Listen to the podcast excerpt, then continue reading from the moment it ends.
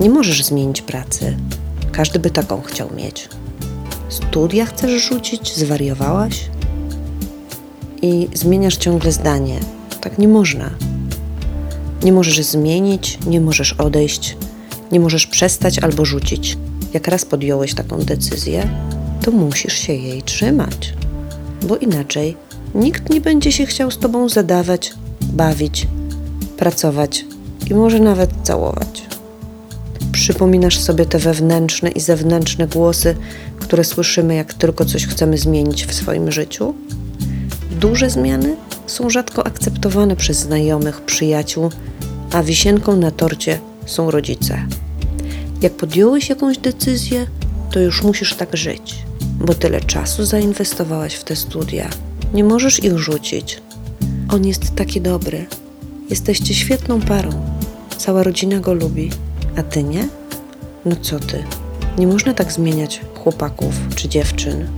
Tyle wyrzeczeń kosztowało cię to stanowisko.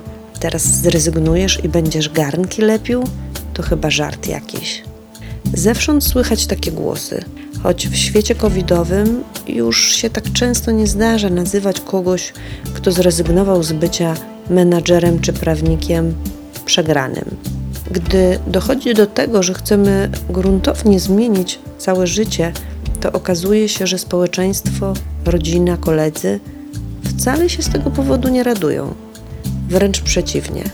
Często człowiek, który odpuszcza to, co jest dla niego trujące, zjadające od środka, czy po prostu nie jest jego, zwany jest przez świat tchórzem, przegranym, czy też mało stabilnym.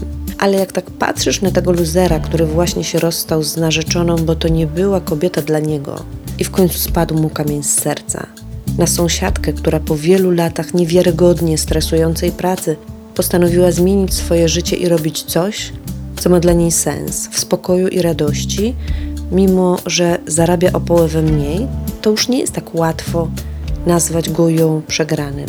W zasadzie to u tych pseudo-przegranych najczęściej widać błysk w oku i radość z życia, o której zapomnieli na długie lata.